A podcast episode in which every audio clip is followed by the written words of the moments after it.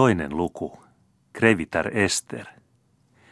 Pihlajasauva vielä hauskasti huristessa skånelaisen korvien ympärillä sai hän äkkiä liittolaisen hätäänsä. Kahdeksanvuotias tyttö, huima, iloinen, mustasilmäinen, kaunis kuin yö ja päivä, huomasi etäältä rangaistustoimituksen ja lensi kuin raketti yli mutkikkaiden käytävien – Ennen kuin puutarhuri aavistikaan, seisoi tyttö jo hänen takanaan, tarttui pihlajasauvaan, sieppasi sen häneltä ja katkaisi sen kahdeksi kappaleeksi.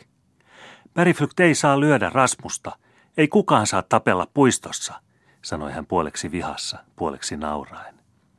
Hämmästynyt mies päästi pahantekijä vapaaksi, kääntyi päin ja murahti. Onko hän nyt taas täällä? Pikku neiti ei tee muuta kuin hullutuksia – Rasmus on lurjus, joka olisi ajettava pois palveluksesta. Beriflykt on paha, huusi tyttö. Minä pidän Rasmuksesta, minä. Hän on tehnyt minulle veneitä ja myllyjä puronrannalla. Älä itke, Rasmus. Kas, tässä saa teljen rinkilän. Hitto vieköön, sanoi skoonelainen häpeissä ja veitikkamaisesti. Enhän minä itke. Olin saanut vähän multaa takkiin ja vaarikulta tomutti sitä vähän. Hän on niin armottoman siistiä miestä. Minä opetan sinut olemaan siisti, sanoi hänen julmistunut esimiehensä, tapaillen toista keppiä. Seuraus tästä uhkaavasta liikkeestä oli se, että tyttö tarttui Beriflyktin molempiin käsivarsiin, pyöritti häntä ympäri ja nauroi niin sydämellisesti, että ukonkin vihdoin täytyi yhtyä nauruun. Minä kerron äidille, mitä ilvettä pikku neiti pitää juuri kun meillä on kiire, murahteli hän. Kertokaa vain, kas tuolla tuleekin äiti, vastasi tyttö uhkamielisesti. Vähän matkan päässä näkyi pitkä, muhkea nainen käyskelevän puistossa. Niinä 19 vuotena, jotka ovat kuluneet siitä, kun viimeksi näimme Kreivitä Resterin, ei hänen ulkomuotonsa ole paljonkaan muuttunut. Loistava, tumma, lämpöinen katse on sama kuin ennenkin. Hän on hiukan lihonnut. Kasvonpiirteet ovat käyneet päättäväisemmiksi. Käynti ja ryhti ovat ehkä hiukan arvokkaammat. Koko hänen olennossaan on jotakin samalla kunnioitusta herättävää ja miellyttävää. Ja häntä katsellessa johtuu mieleen hänen puolisonsa entinen sana, että porvaristyttö on syntynyt prinsessaksi. Mutta sitä ylhäisyyttä, joka jumaloi itseänsä teeskennellyssä alentuvaisuudessa, ei Falkbyn kreivitteressä ollut rahtuakaan. Mitä se on, kysyi kreivitär, nähdessään tyttärensä vallatona ja tanssien pitävän puutarhuria kiinni. Hän tahtoo lyödä Rasmusta, hän tahtoo ajaa pois Rasmuksen, huusi tyttö. Renki on hävytön, ja teidän armonne näkee itse, miten minun aikani menee hukkaan, virkkoi puutarhuri. Anna Beriflyktin olla Veera, sanoi Kreivitar. Ja teidän, hyvä Beriflykt, ei tarvitse panna pahaksenne kaikkia turhia sanoja. Monta sadepisaraa putoaa mereen ja monta liikaa vesaa versoo puun varjossa. Oletteko lopettanut työnne? Puolen tunnin kuluttua olisivat kaikki teidän armonne määräykset täsmällisesti suoritetut, kun vain saisin armon olla rauhassa, huokasi Beriflykt vilkaisten kiusaajansa. Hyvä on, jatkoi Kreiviter tarkastaen valmistuksia. Tehkää kaikki valmiiksi, älkääkä olko millännekään tuosta pienestä pyryharakasta. Tunnin perästä juomme suklaata huvimajassa ja sitten odotamme harvinaisia vieraita. Vanhin tyttäreni on jo tullut ja Krevi Bernhardtia odotetaan iltapäivällä. Toivon heidän kiittävän teidän hyvää aistianne, sillä te olette nähnyt paljon vaivaa, hyvä Beriflykt. Puutarhuri kumarsi kursastellen, mutta hänen tyytyväinen ilmeensä osoitti, että hänen lyhyt vihansa jo oli haihtunut. Sisar nukkuu vielä ja kello on jo yhdeksän, huudahti neiti Veera, pyörähtäen kantapäällään. Sisar on väsynyt matkasta ja hovissa nukutaan kauemmin, koska siellä valvotaankin kauemmin kuin meidän on tapana valvoa täällä Falkbyyssä, sanoi äiti.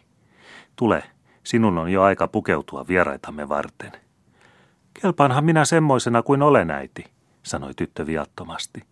Eihän tänne tule muita kuin sisareni ja veljeni. Sisaresi ja veljesi eivät ole tottuneet näkemään linttaisia kenkiä eikä vaalenneita hameita, vastasi äiti. Sitä paitsi on nyt isäsi syntymäpäivä. Äiti ja tytär lähtivät toistensa seurassa linnaan. Tyttö kulki hetken äänetönnä ja kysyi sitten. Äiti, Onko Bernhard ylpeä? Miksi hän olisi ylpeä, sanoi äiti vältellen. Niin minä muistan, kuinka hän kerran sanoi äidille minun pienenä ollessani. Madame, teidän tulee kiittää isäni siitä, että suutelen kättänne. Voi teitä pieniä patoja ja teidän korvianne, sanoi Kreiviter hämillään. Olihan Bernhard oikeassa. Hän pitää minusta sen tähden, että pitää isästä. Mutta, arveli tyttö itsepintaisesti, jos hän pitää äidistä, miksi hän sanoo aina madame? Niin sanotaan keisarinnoille ja kuningattarille. Siinä ei ole mitään pahaa. Se on päinvastoin hyvin kohteliasta. No jos se on kohteliasta, niin rupeaa minäkin sanomaan madame. Madame. Ei hyi. Kuinka voisin sanoa niin omalle äidilleni? Sisar Louise, niin hän on viisas. Hän ei sano äitiä miksikään. Mutta kuinka Paul tekee? Sanooko Paulkin madame? Se on toista. Paul on tottunut sanomaan minua äidiksi aina lapsesta alkaen, mutta Bernhard ja Louise kadottivat pahaksi onneksi äitinsä aivan pieninä, ja sen tähden he eivät ole tottuneet sanomaan minua äidiksi. Veera kulki miettiväisenä muutamia askelia, mutta vaitioleminen ei ollut hänen luonteensa mukaista. Eikö äiti sitten olekaan heidän oikea äitinsä, kysyi hän.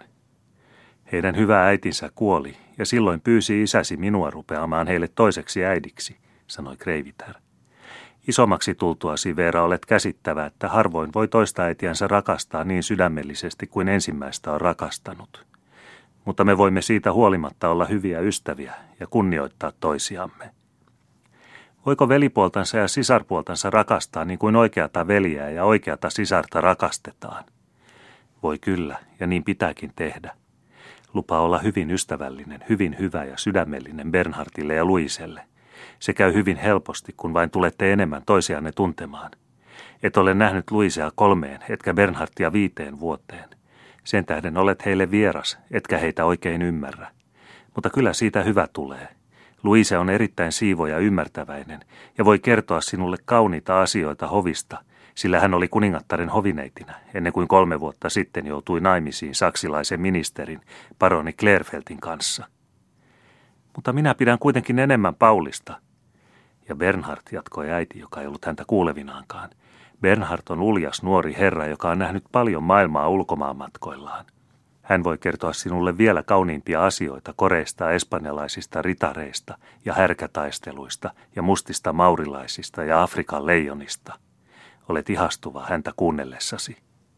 Mutta minä pidän kuitenkin enemmän Paulista, toisti tyttö itsepäisesti ja ravisti tyytymättömänä kaunista kiharapäätänsä. Sinussa taitaa olla vähän suomalaista itsepintaisuutta, naurahti äiti. Rakasta sinä vain sydämellisesti kaikkia sisaruksiasi. Voit sinä silti Paulistakin pitää. Mutta ettekö usko, äiti, että Paul on sata kertaa parempi kuin sekä Luise että Bernhard? Paljon kauniimpi hän on ja paljon reippaampi ja paljon ystävällisempi ja paljon avomielisempi. Voi minun on niin ikävä omaa veljääni Paulia. Eiköhän kohta palaa tuolta ilkeästä Suomesta. Odotan kohta kirjettä. Ehkä hän tulee kesällä meitä tervehtimään. Mutta miksi olet niin suutuksissasi Suomelle? Sekä isäsi että minä olemme siinä maassa syntyneet. Vanha Beata sanoi, että suomalaiset ovat vain puoleksi ihmisiä, ja sitä paitsi he osaavat noitua. Ihmiset sanovat äidinkin osaavan noitua ja että äiti on tajoilla lumonnut isän. Mutta sitä en minä ikinä usko, vakuutti Veera hyvin tosissaan. Kreiviter punastui. Hän tunsi vallan hyvin nuo typerät, herjaavat huhut, ja nyt hän sai kuulla ne omalta lapseltaan.